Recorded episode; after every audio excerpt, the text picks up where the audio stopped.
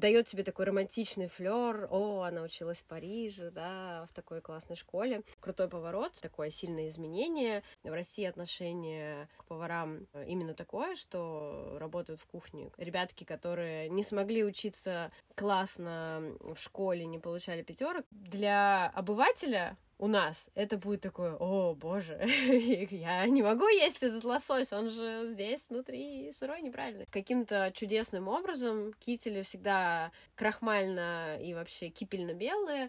Все зависит дальше от тебя. Если ты хочешь э, карьеру, нужен опыт, да, можно всегда очень стараться показать свое желание.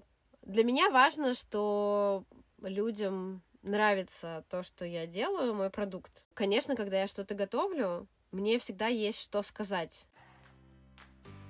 Привет, друзья! В эфире подкаст «Женская эволюция» и я его ведущая Олеся Онищенко. Подкаст «Женская эволюция» выходит под условным девизом «40 – это новые 20». В нем с моими гостями-экспертами мы обсуждаем проблемы и темы, которые волнуют женщин за 40. Также я приглашаю героинь с необычной судьбой и авторов вдохновляющих проектов. Сегодня мой гость Александра Кирко, повар, играющий на гитаре. Саша, представься, пожалуйста, расскажи пару слов о себе и о своей семье. Всем добрый день, меня зовут Александра Кирко, я повар. Поваром я стала не так давно, всего лишь э, три года назад, когда выпустилась из э, кулинарной школы с мировым именем Le Cordon Bleu в Париже. У меня есть муж, э, трое детей, младший вообще сейчас 9 месяцев всего, поэтому последний год, когда случилась пандемия, у меня одновременно случился декрет, поэтому все сложилось хорошо для меня, и я не работала, могла посвятить время малышу и детям вообще, и, соответственно, мои все кулинарные проекты остановились, но сейчас э, я снова буду входить в строй, начинать возвращаться к своей профессиональной деятельности с новыми проектами, я надеюсь. Вот, наверное, кратко, это если про семью. так. А, что было до того, как ты ушла в декрет? В чем заключалась твоя деятельность как повара? И что ты делаешь сейчас? Ну, когда я окончила школу, вернулась в Питер, я работала в разных местах, в разных проектах. Начинала с того, что работала в ресторане, достаточно большом. После этого я работала в стартапе кейтеринга, и мы делали с девушкой, которая этим занималась, также званые ужины. Еще много разных сторонних было проектов. И впоследствии я стала работать с специалити кофейнями в Питере. Начала с того, что я просто дружественной одной кофейне предложила делать бранчи выходного дня. Я приходила к ним со своим небольшим оборудованием, со своими заготовками, и мы готовили там в воскресенье полдня, например, бранчи. Ну и, соответственно, это привлекало гостей к ним, э, сформировало гостей моих личных каких-то. Ну и плюс я делала для а, кофейную выпечку тоже по мере там силы возможности. Ну и в итоге за, наверное, месяцев 8 этой деятельности я сотрудничала с тремя разными кофейнями. Для одной я делала меню, а, разрабатывала полностью с нуля. И когда случилась пандемия, все э, закрылось. Ну, то есть я перестала даже делать что-то на заказ, какую-то выпечку, потому что мы переехали на дачу. И сейчас, в общем-то, я начала с того, что потихоньку вернулась к выпечке на заказ. Сейчас я переехала в центр, и от меня в пешей доступности есть несколько кофеин э, новых, с которыми я подружилась, предложила свои услуги. И потихонечку начинаю вот это. И еще э, за время э, декрета и пандемии я вступила в чудесное женское сообщество, чатик комьюнити, для которых я тоже делаю всякие разные мероприятия как повар. И вот в эти выходные буквально прошел первый званый ужин, который мы уже организовали сами с одной из участниц э, чатика, и я планирую продолжать вот эту деятельность тоже. Саша, а скажи, как э, влияет твой статус повара, выпускника школы Le Cordon Bleu для, ну, на твою профессиональную деятельность? Открывает ли этот статус какие-то новые двери? Ну, это школа, понятно, с известным именем, если у тебя есть диплом, э, люди, ну, даже далекие от кулинарии, много кто слышал, да, из кино, из книг откуда-то, о школе, это сразу как-то дает тебе такой романтичный флер. О, она училась в Париже, да, в такой классной школе. Все сразу же представляют себе много поваров в белых кителях, и так и есть на самом деле. В профессиональной сфере, то есть очень многие люди, которые едут туда учиться, думают, ну, из России, по крайней мере, думают, о, я сразу же смогу работать шеф-поваром. Ну, конечно, это, это неправда. Для этого нужен опыт в любом случае, и если ты работаешь, собираешься в России, то опыт работы в русском ресторане. Тем не менее, школа дает очень классные навыки и знания, которые, конечно, можно потом впоследствии использовать. В профессиональной среде это скорее дает э, людям понятие о том, что ты сознательно да, поехал э, в такое место, у тебя есть опыт работы там с очень классными поварами хорошего уровня, у тебя есть хорошие знания, но, тем не менее, поскольку это ремесло прежде всего, то есть работа руками, тебе всегда нужно показать, если ты идешь в ресторан работать, да, показать, что ты умеешь, потому что просидеть в школе и послушать все это одно, а уметь работать ножом э, и готовить в горячем цеху это совсем другое. А если говорить о таких каких-то маленьких э, своих проектах, то, конечно, здесь достаточно такого флера загадочности и романтичности, да, и можно сказать, что да, вот шеф-повар, выпускник, и все сразу говорят, да-да-да, это здорово и классно. Поэтому, конечно, вот я все собираюсь уже три года повесить свой красивый диплом в рамочку. Нужно это сделать, чтобы все тоже видели и гордились мной. Но когда ты, например, э, работала в ресторане, да, мы сейчас еще расскажем, что ты работала в ресторане здесь, в России, это повлияло как-то, диплом французской школы повлиял на твою зарплату? Или он повлиял на уровень твоего заработка, когда ты создаешь какие-то свои проекты? К сожалению, э, в России это никак не влияет на уровень зарплаты, в том смысле, что если ты идешь в ресторан линейным поваром, то ты получаешь зарплату линейного повара, как все. И либо ты на это соглашаешься, либо ты на это не соглашаешься, и оплачивается труд. Э, то есть линейный повар это тот, который просто, э, да, это не шеф-повар, не су-шеф, который выполняет какие-то административные какие-то функции, а тот, который стоит, готовит блюдо непосредственно или делает заготовки. У нас труд таких людей оплачивается достаточно низко, и средняя такса по городу, она почти такая же в Москве, это не зависит от того, ресторан ли это, не знаю, Владимира Мухина, да, или ресторанная группа ли это Матильда Шнурова, неважно, линейные повара получают везде все одинаково. Дальше, если ты идешь вверх по карьерной лестнице и становишься там сушефом или шефом, то, конечно, зарплаты выше, и я думаю, что если ты ставишь себе целью делать карьеру, развиваться и также заявлять всем сразу о том, что ты имеешь вот такие-то такие-то навыки, опыт работы, допустим, после школы, потому что она предоставляет тоже стажировку, если ты еще и опыт работы в европейских ресторанах, то, конечно, тебя будут рассматривать как классного соискателя, и, возможно, ты сможешь договориться на какие-то лучшие условия. А, но для меня вопрос так не стоял, то есть я попробовала поработать в русском ресторане, я стажировалась и во Франции тоже в мишленском ресторане, ну и поняла, что это не совсем то, что я хочу делать, то есть я хочу быть поваром, но не линейным в ресторане, и уж тем более не шеф-поваром где-то, да, управляющим чьего-то большого ресторана. Это не мое. А если говорить о своих каких-то проектах, ну, в общем-то, пока то, что я делала, это было скорее для развития собственного бренда, да, обретения какой-то своей аудитории, гостей, и пока трудно говорить какая здесь есть монетизация, но я думаю, что все равно она будет в будущем. Поскольку мое имя связано с этим, то все равно это мне дает много преимуществ. Если вы эксперт, коуч, психолог, помогающий практик или другой специалист, который хочет привлекать клиентов через Инстаграм, то для вас я провожу продолжительные мастер-майнд группы – Главная ценность моих групп – это атмосфера поддержки, благодаря которой участницы приближаются к своим целям. В моих мастер-майнд-группах до пяти участниц. Мы встречаемся один раз в неделю на протяжении пяти недель. Каждая участница формулирует для себя цель на пять недель на весь срок нашей работы в группе. От встречи к встрече мы делимся результатами, обсуждаем, что получилось, а что нет, поддерживаем друг друга и даем обратную связь. Я организую слаженную работу этой группы и помогаю участницам как маркетолог, имеющий большой опыт работы в Инстаграм. По истечении пяти недель мы все вместе организуем марафон в Инстаграм, который направлен на привлечение новой аудитории и повышение продаж. Как правило, после такой теплой совместной работы участницы группы не хотят расставаться и продолжают поддерживать друг друга.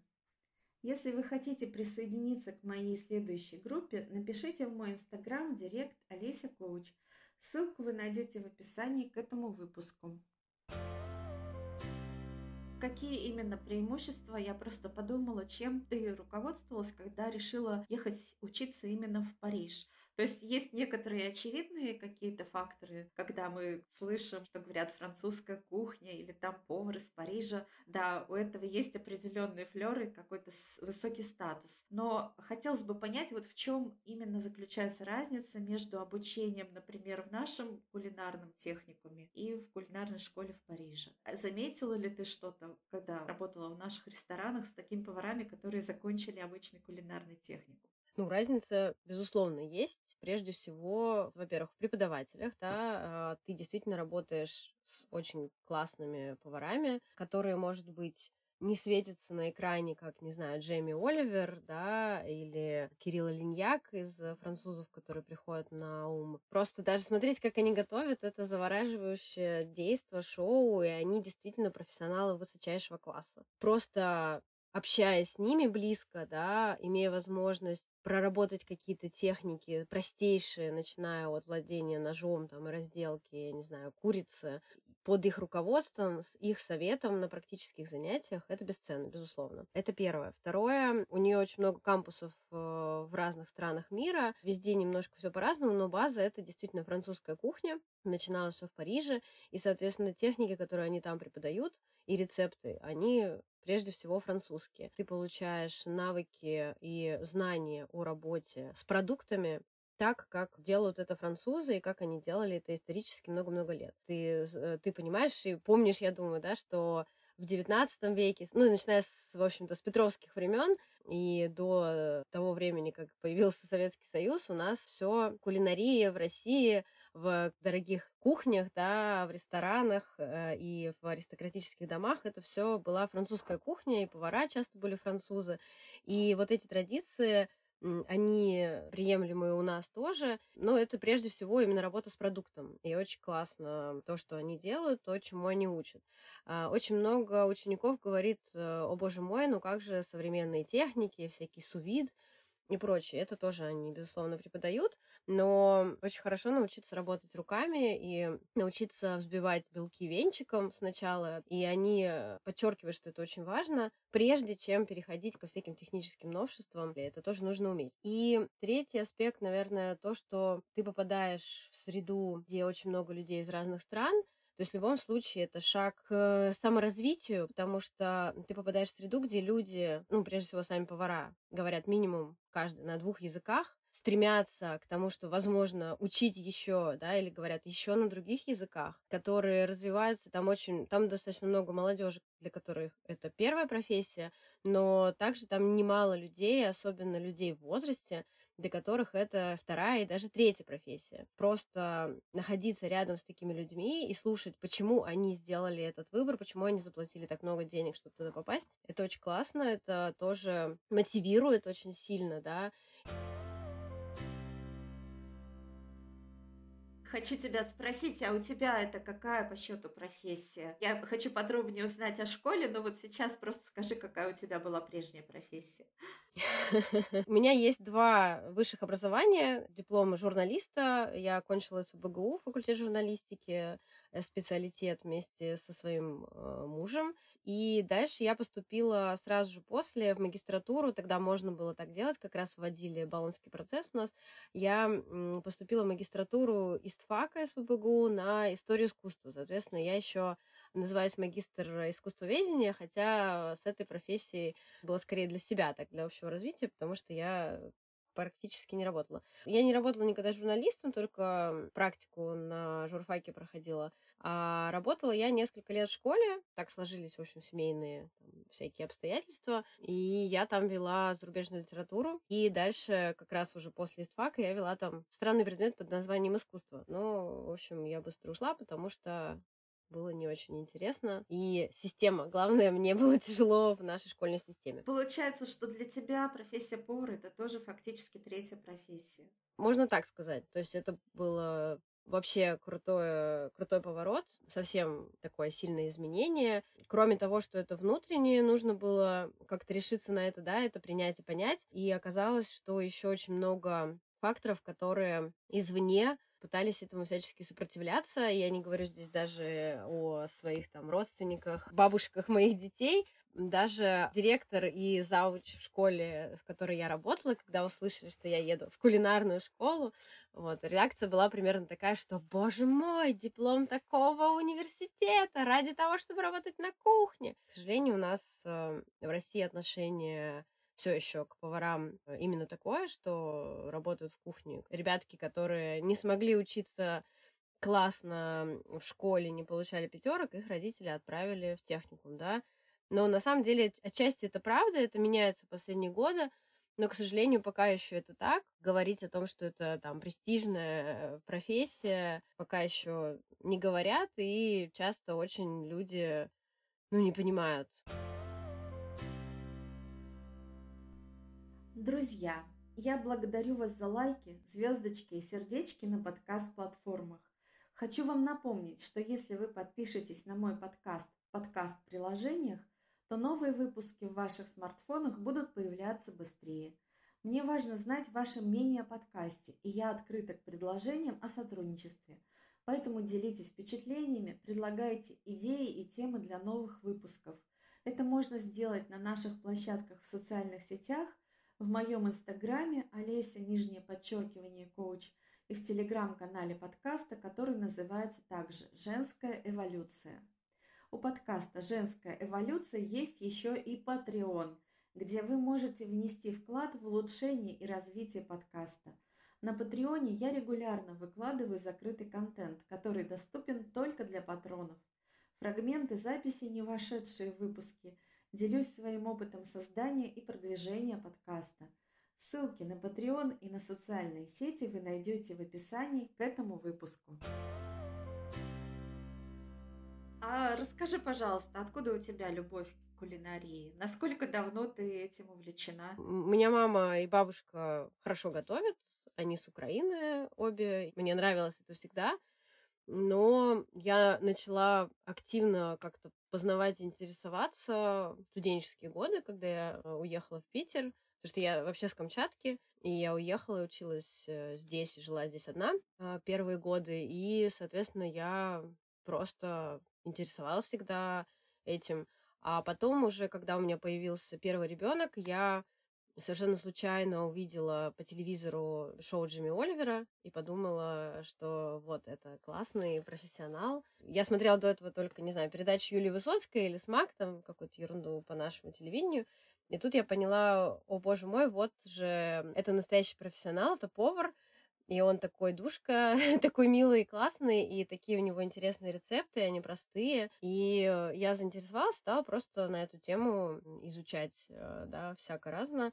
И потом я на тот момент уже хорошо владела английским языком. Я могла себе позволить легко искать рецепты на любых англоязычных сайтах, что я по сей день и делаю, на самом деле.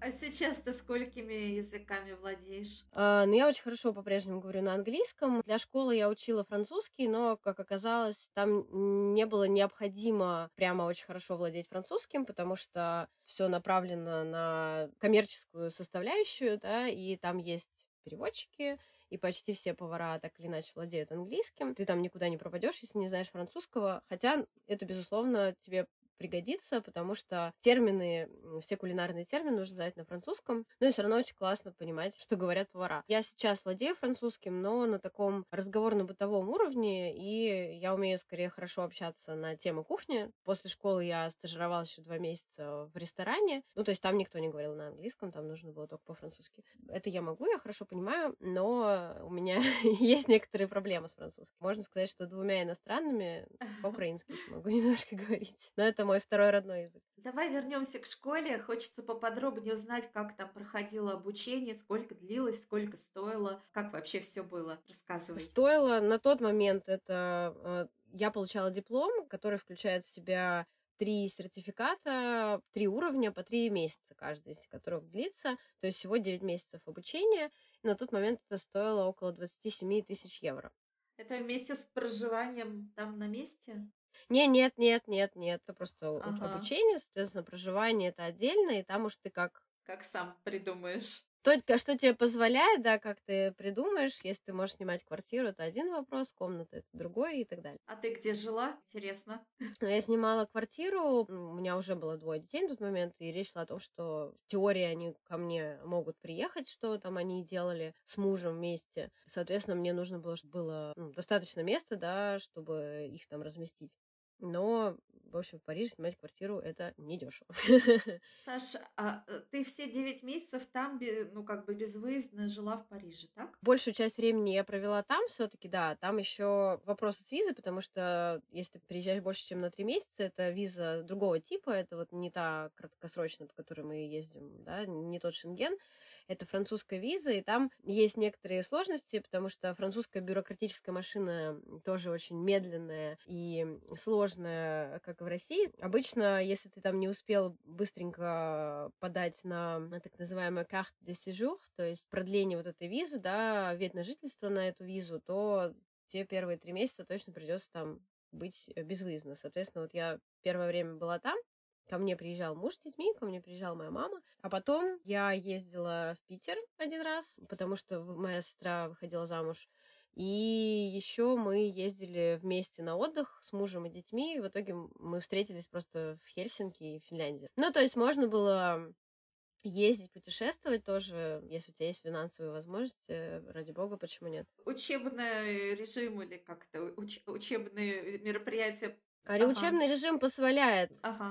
Позволяет, потому что у тебя, я не зря сказала, что там три уровня, да, и три сертификата, каждый из них длится примерно три месяца, но на самом деле не три месяца, плюс у тебя есть там какие-то выходные, и между каждым этим блоком есть перерыв неделя или даже больше. Ну вот, соответственно, возможность куда-то поехать была, хотя в учебное время пропускать занятия нельзя, это самое главное и сложное дисциплинарное правило, что ты не можешь пропускать ничего, иначе ты... Вот из-за этого ты можешь вылететь. Практически нет других причин, по которым ты можешь оттуда вылететь, ага. потому что это полностью платная коммерческая история. Занятие проходит там так, что у тебя есть э, демонстрация от повара, да, несколько поваров работают в твоем потоке. Ты приходишь, это трехчасовое занятие, когда ты сидишь в аудитории, перед тобой большая профессиональная кухня, ты видишь повара, если ты сидишь где-то подальше, то для тебя есть зеркала над столешницей, в которой ты видишь, что он делает, а также камеры, которые приближают и на телевизоре тебе выводят на экраны какие-то подробности. Он готовит два или три рецепта обычно, у тебя есть такой большой компендиум, в котором есть эти рецепты с картинкой, и дальше ты там сам делаешь записи, то есть там написан только список ингредиентов и разгромовка, а дальше ты делаешь записи, как что тебе нужно готовить. И сразу же после демонстрации ты идешь на практическое занятие, оно может быть тот же день, попозже или сразу же, или на следующий день такое бывает. И ты должен воплотить один или два из этих рецептов, которые повар показал. Соответственно, если ты пропустил демо, то ты не допускаешься на практическое занятие. Это запрещено по правилам безопасности. Есть еще несколько теоретических курсов. Гигиена, безопасность э, и еще несколько других. Ну вот, э, это все выглядит так. Ну и, соответственно, аудиозапись и звукозапись, аудиозапись и видеозапись на уроках запрещена. Э, соответственно, ты можешь только слушать и руками записывать своими там или как-то печатать, в общем. Так, и сколько времени в день уходило на учебу, ну вот включая теорию и практику? Ну, стандартно получается от трех до девяти часов, где-то так, смотря сколько занятий mm-hmm. в день тебе поставят. Практическое занятие тоже идет три часа, но там получается, что два с половиной часа у тебя идет на готовку работу, да, и пол, полчаса еще на уборку. Потому что каждый раз после того, как ты приходишь в чистую кухню, там 16 рабочих мест для твоей группы, после того, как ты все сделал, там есть посудомойщик, естественно, ты сам ничего не моешь, но ты моешь только то, что ты с собой принес. Ножи свои, весы, там. А все остальное, миски, кастрюли тебе предоставляется, у каждого есть свое, и ты должен это все вымыть, вымыть э, рабочую поверхность и поставить все на место за последние полчаса. Ножи свои обязательно нужно иметь и весы, да? Ножи ты получаешь, то есть в эту, в эту стоимость, стоимость обучения входит набор прекрасных ножей. Да, вот это, конечно, большой и классный бонус. Приходя в школу, ты сразу же получаешь, во-первых, три комплекта формы, три именных кителя, ну, не именных, а э, три кителя с сим- символикой школы. Штаны и фартуки, шапочки, там все это ты получаешь. И ты получаешь сумку с ножами. Но у школы одно время они работали вместе с немецкой компанией Вусхоф. Э, не знаю, как сейчас, но вот последние годы, когда я училась, они работали в, с Цвиллинг и Хенкельс. Это тоже швейцарские известные ножи. Соответственно, ты получаешь просто сумку профессиональных, классных, э, новых ножей. А почему именно ножи? В чем, в чем их роль такая большая? А, ну, потому что у, у повара, у хорошего повара ножи свои. То есть, если ты работаешь с ножами, которые лежат в кухне, то, в общем-то, ты себя не уважаешь, по большому счету. И ножи, которые живут просто в ресторанной кухне, они очень плохие обычно. Они быстро портятся, их покупают подешевле, чтобы никто их не стащил, потому что и у нас, и во Франции это все совершенно нормально, что кто-то может что-то стащить и украсть, да.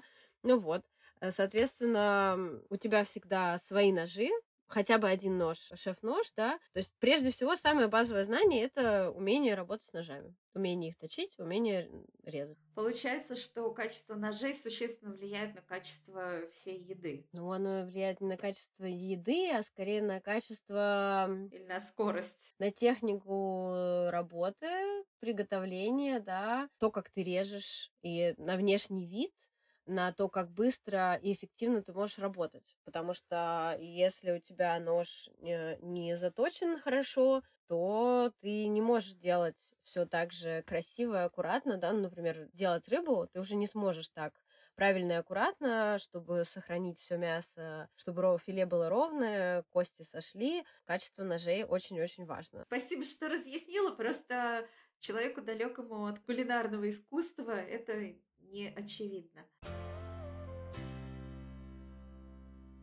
Есть много таких сфер, которые нам как гостям ресторанов или там гостям кафе не видны. Какие-то интересные ситуации, может быть, которые там складываются. Может быть, были какие-то интересные, смешные или нелепые случаи. В Питере, вообще в России, сложно с ингредиентами, да, то есть я шла в хороший ресторан дорогой работать именно для того, чтобы посмотреть, с какими ингредиентами они работают. И увидела, что рыба такая же, как и везде, и, в общем, все, все достаточно грустно. А какая такая же, как и везде? Вот откуда там рыба в дорогом ресторане? Ну, в Питере от тех же поставщиков, от которых, не знаю, в магазине метро. И... В общем, у нас со свежей рыбой проблемы в Санкт-Петербурге. Я не знаю, ешь ты рыбу, не ешь? Да, я, я ем рыбу. Я как человек с Камчатки могу тебе сказать, что практически невозможно найти в Питере свежую хорошую рыбу. Очень редко. Ну, говорят, что в метро хорошая. Все-таки нет? Нет, она не хорошая в метро. Я в метро давно очень покупаю. Там все то же самое, как и везде. И все очень грустно. Есть несколько там крупных поставщиков, э, которые работают с ресторанами, но они в основном возят что-то там из средиземноморских рыб, но все равно это не то же самое, как ты там только что выловленную рыбу, да. А во Франции все-таки очень важно качество продукции, и там, если написано, да, какой-то стоит лейбл, что это, не знаю, курица свободного выпаса и питалась она только кукурузой, а это масло из э, региона там Верхняя Нормандия, Э, и синь, там сливки и синьи, да, то это оттуда, и это действительно будет классное качество. У нас все-таки с этим все очень плохо до сих пор. Возвращаясь к рыбе. Если ты идешь к нам в ресторан, да, и ешь треску, ну, хорошо бы, чтобы она ничем там неприятным не пахла и была относительно свежей. Для французов, ну, вообще для хороших поваров, там, в техниках приготовления рыбы, а, рыбу нельзя передержать, то есть она это очень продукт, с которым очень тяжело работать, в том смысле, что он готовится просто очень быстро, и она должна быть, ну, такая еще нежная и чуть-чуть, чуть-чуть, как будто бы сырая совсем-совсем внутри, и тогда это хорошо. Для обывателя у нас, это будет такое, о, боже, я не могу есть этот лосось, он же здесь внутри сырой, неправильный. Но на самом деле это так и должно быть. И было очень смешно, и до слез я как-то там расстроилась, когда я готовила рыбу. И два шеф-повара там у нас присутствовали на практическом занятии. Я приношу ее, вот, и она, самое главное задание, вот, ты делаешь это блюдо, ты его сервируешь, и ты его показываешь дальше повару, который руководит практикой. Я несу свою рыбу, и второй повар стоит такой, что, Алекс, что вы тут несете? Я говорю, ну вот, э, значит, он такой. И он на нее просто ставит два пальца сверху на корочку. Такой, у она у вас перешла. И второй берет ее, открывает, и там, понимаешь, ну вот это настолько... Тебе покажется, что все классное, она вкусная, но ты, и ты смотришь, и вот есть та грань, когда она уже начинает распадаться чуть-чуть на такие отдельные сегменты и волокна, когда она не пружинистая, да, такая, а уже вот хоп, и она распадается. И все. Передержала. Все, уноси. Речь идет о том, что школа себя позиционирует как учебное заведение для поваров, которые дальше будут работать в ресторанах очень высокого уровня. То есть трехзвездный Мишлен, рестораны прямо с очень-очень высокими требованиями к сервису и к э, продукции на выходе, а не, как они сами говорят, они там в брассери, да, в ресторанчике каком-то на углу. Потому что вот в ресторанчике на углу это сойдет, а в очень крутом ресторане, где блюда стоят супер дорого, конечно же, так не пройдет, и все должно быть сделано очень четко и круто. Да, это интересно. Но это, это то, что да, не, непонятно, наверное, широкому кругу людей. А так, э, твой китель всегда должен быть белым, у тебя должен быть с собой запасной, и почему китель, и почему у него пуговка с двух сторон, знаешь, нет? Конечно, я не знаю, рассказывай. То есть твоя одежда — это как бы твое лицо, да, и если ты грязный в грязной одежде, ну, представь, что вся эта грязь, она как бы попадет, э, возможно, в блюдо твоего гостя. Соответственно, если ты испачкался, то ты всегда можешь взять и перестегнуть китель на другую сторону, потому что у тебя там другой слой ткани, и он чистый. Если уж ты испачкался еще раз, то ты всегда держишь с собой еще один китель, да. У классных э, шефов каким-то чудесным образом кители всегда крахмально и вообще кипельно-белые, хрустящие, с такими пуговками, да, вот. Ну и просто отстирать его, это еще тоже та, та работа. Как вы успевали все это стирать, если каждый день надо приносить чистое еще и запас иметь? Ну, у тебя три комплекта. В принципе, если не, не лениться, то есть если он достаточно чистый, как бы внешне он выглядит чистым, без пятен, то ты можешь его и на следующий день надеть, и обычно ты один день носишь с одной стороны, другой день с другой. Но если ты работал вчера, например, делая, не знаю, желе из красного перца, где его нужно сначала очистить от шкурки, потом взбить в блендере, там еще что-то с ним делать, так или иначе ты им обольешься, хоть чуть-чуть. И это отстирать очень тяжело, потому что там прям очень яркий пигмент. Ну вот, как бы... Каждый день приходилось стирать? А, ну, когда как. Нет, ну, обычно несколько раз, несколько дней. Тут еще смотря, есть у тебя, если ты снимаешь квартиру в Париже, это не гарантирует, что там есть стиральная машина. Э, возможно, придется идти в прачечную за углом. Тоже отдельный момент, что нужно там как-то караулить белье э, и так далее. Хорошо, а из какой ткани сшит китель? Обычно очень плотный какой-то хлопок который износостойкий к стиркам, ко всему. То есть, ну, представь, что и там ты очень часто стираешь, и стираешь при 90 градусах со всякими там пятноводителями, соответственно, нужно, чтобы он выдержал такие испытания. Вот интересно, долго ли живет он в связи с этим? Те, которые школьные, ну вот э, на моем веку нельзя сказать, что было супер там качество, да, то есть в итоге они покрылись немножко катышками от э, всех этих стирок и носок. Но если ты покупаешь профессиональную одежду, она тоже стоит недешево. Ну, обычно она уж точно выдерживает э, стирки и носки. Должна. Ну вот сколько? Мере. Если работать каждый день, прям как там два через два, какой там график обычно? Да уж, ну, год-то точно. Вопрос еще в том, какие там порошки, какая вода, да, сереет он там или что с ним происходит. Такое тоже же бывает. А э, расскажи про обувь. Ты говорила, что там какая-то нужна особенная обувь специальная. А, да. Ну, э, у нас, э, опять же, у нас в России требований там супер нету, обязательные, да, какой-то, она должна быть сменная, там, с закрытым носом, ну, и то не всегда, иногда повара ходят просто в резиновых тапках, это, конечно, ужасно.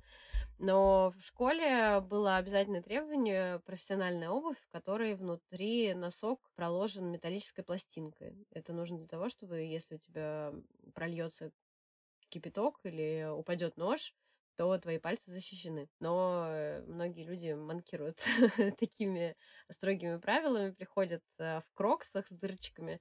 Э, на самом деле это достаточно глупо, потому что все время что-то проливается и падает. Вот. Да даже просто если большая тяжелая кастрюля или сковородка упала тебе на палец, то может быть и перелом, и все, что хочешь. Да, да, очень травмоопасная деятельность. Деятельность очень травмоопасная, да. Руки...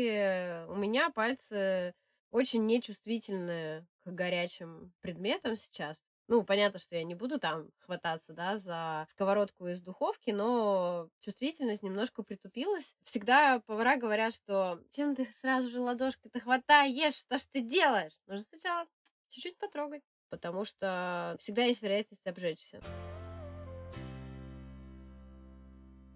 Скажи, а трудно ли было поступить в школу? Есть какие-то требования, которые или там какие-то вступительные тесты, экзамены? Нет, это, опять же, повторюсь, абсолютно коммерческая история. Ты платишь деньги, тебе нужно иметь аттестат э, среднего образования и знание языка подтвердить. И, в общем-то, все. Дальше вопрос визы. визы. А аттестат твоей страны о среднем образовании? Да, да, да. Ну, в смысле просто, что ты учился в школе, ты умеешь там, не знаю, читать, писать. И... Потому что, ну, это же ремесленная профессия.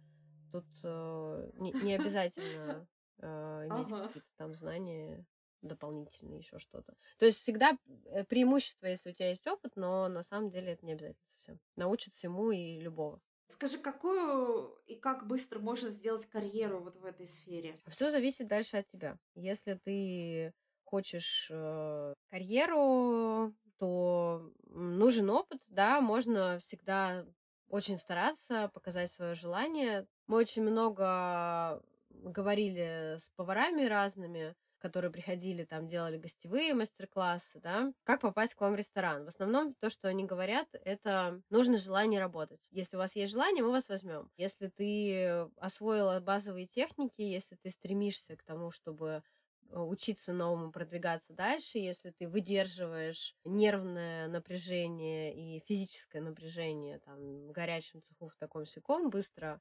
ориентируешься, вливаешься в коллектив, ориентируешься в рецептуре, в тех картах, которые есть в ресторане, и еще демонстрируешь управленческие какие-то способности, то, пожалуйста, почему нет? А, продвигайся себе. И какая самая высшая ступень в этой карьерной лестнице?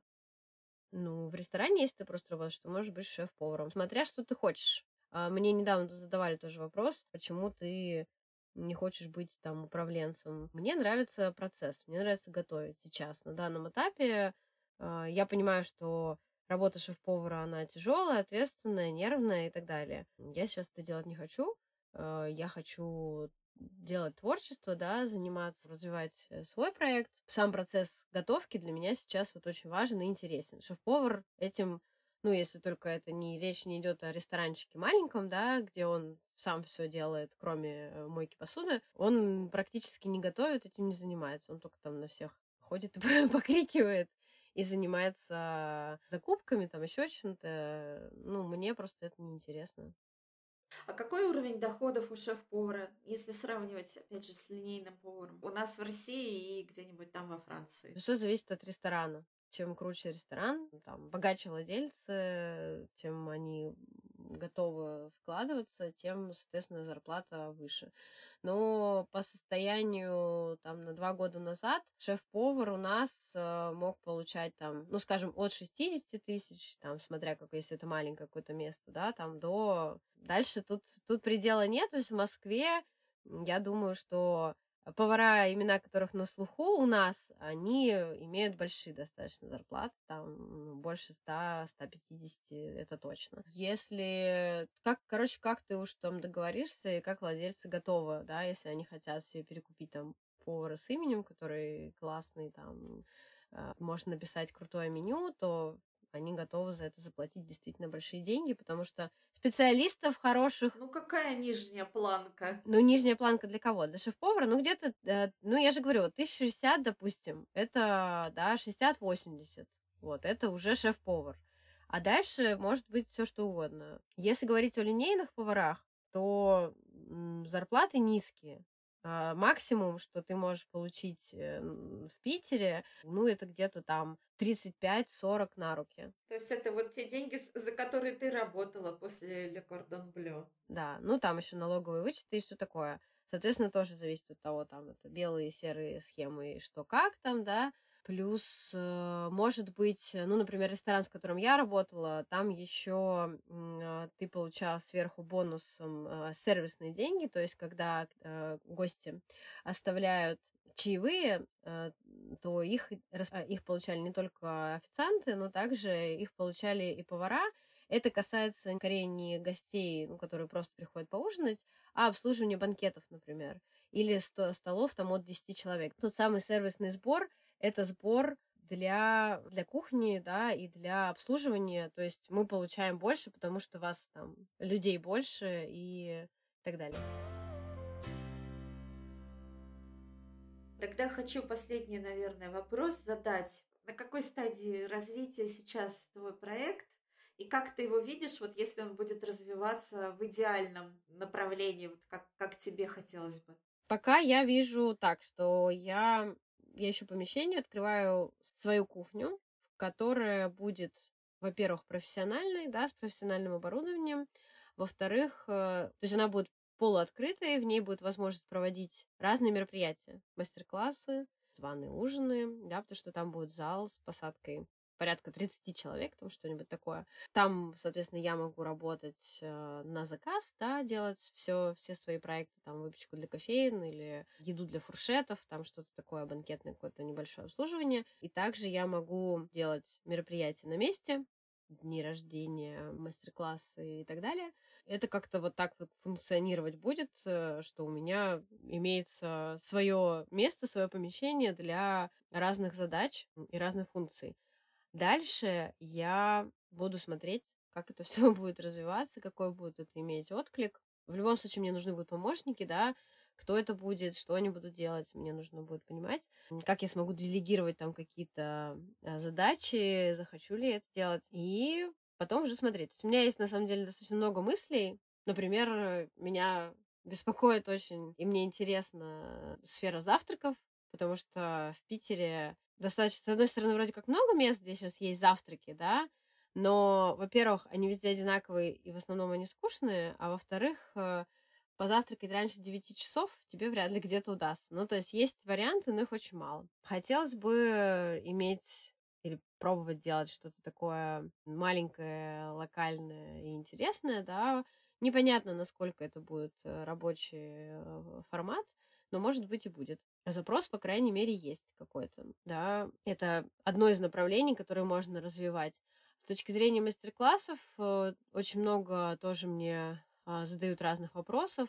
Я не, не думаю о мастер-классах как о веселом досуге, да, там, и каких-то корпоративах, когда все пришли, выпили вина, там, и что-то поготовили, а потом это же съели. Это неинтересно мне.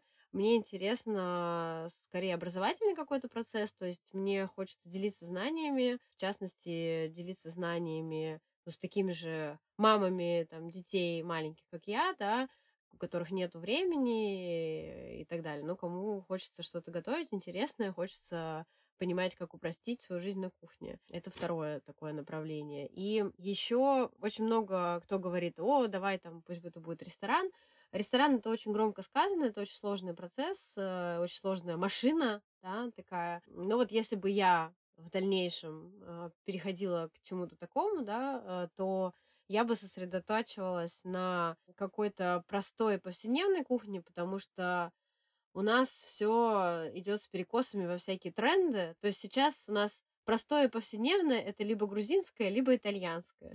ну, еще азиатское немножко, да. И так, чтобы ты просто пришел и поел вкусно, но чтобы это была обычная какая-то еда, а вот не, не хинкали, не спагетти, не паста, я таких мест знаю мало. Может быть, ты мне подскажешь, я не знаю. Есть же блинные много всяких. Это, это тоже как бы спецификация. Но вполне обычно. Нет, нет. Речь идет о том, что это какая-то обычная еда на каждый день. Что ты ешь дома? Ты же блины не каждый день не ешь дома, правильно? Не ем. Ну вот. Мне кажется, что те рестораторы, которые у нас занимаются хорошими кухнями, хорошими ресторанами, они все-таки стараются куда-то быть ближе туда, к Европе и к Мишлену, придумывать всякие техники, пенки, завихрушки, там, хрустяшки. Но на самом деле от этого очень страдает вкус обычно. И ты приходишь, вот вроде как это впечатление, но они не совсем дотянули, и такой думаешь, ну вот, может быть, в следующий раз я сюда и не приду, да. Я таким чем-то заниматься не хочу, а вот мне бы хотелось, чтобы просто было место, куда людям приятно прийти просто поесть. В общем, буду думать, что, что, что с этим делать. У меня последний вопрос последний, уже точно последний. А какими словами тебе бы хотелось, чтобы люди говорили о тебе или рекомендовали в качестве кого-то, чего-то? Это такой сложный вопрос тоже. Для меня важно, что людям нравится то, что я делаю, мой продукт, да, поэтому, когда люди говорят, это Саша, она классный повар, она вкусно готовит, э, да, или у нее самое вкусное песочное тесто, которое я когда-либо пробовал. Вот, наверное, для меня это ценно и важно, да. Или когда люди говорят, вот мы пришли на твой званый ужин, и у тебя там такая классная атмосфера, ты так хорошо рассказываешь и еще и готовишь.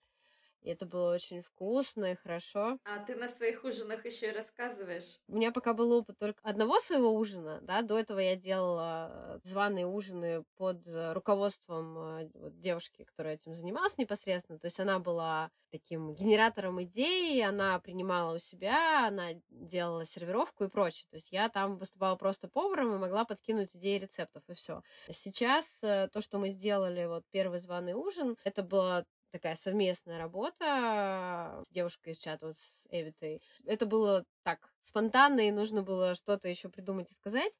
А, ну, соответственно, меню предлагала я, да. И, конечно, когда я что-то готовлю, мне всегда есть что сказать об этой еде. Это может быть просто замечание, почему сегодня мы решили приготовить именно это, либо это может быть, э, не знаю, историческая предпосылка, моя личная история там отношений с этим блюдом и так далее. Я люблю рассказывать, да, мне нравится. Ну, наверное, да, для меня это важный тоже момент, что я могу объяснить, почему вот сегодня там мы едим вот это, да, Хорошо, спасибо большое. А на каком этапе сейчас твой проект? Вы ищете помещение, я правильно поняла? Пока мы ищем помещение, да. То есть сейчас то, все, что я делаю, я делаю из дома. Мы э, занимаемся сейчас с мужем поиском помещения.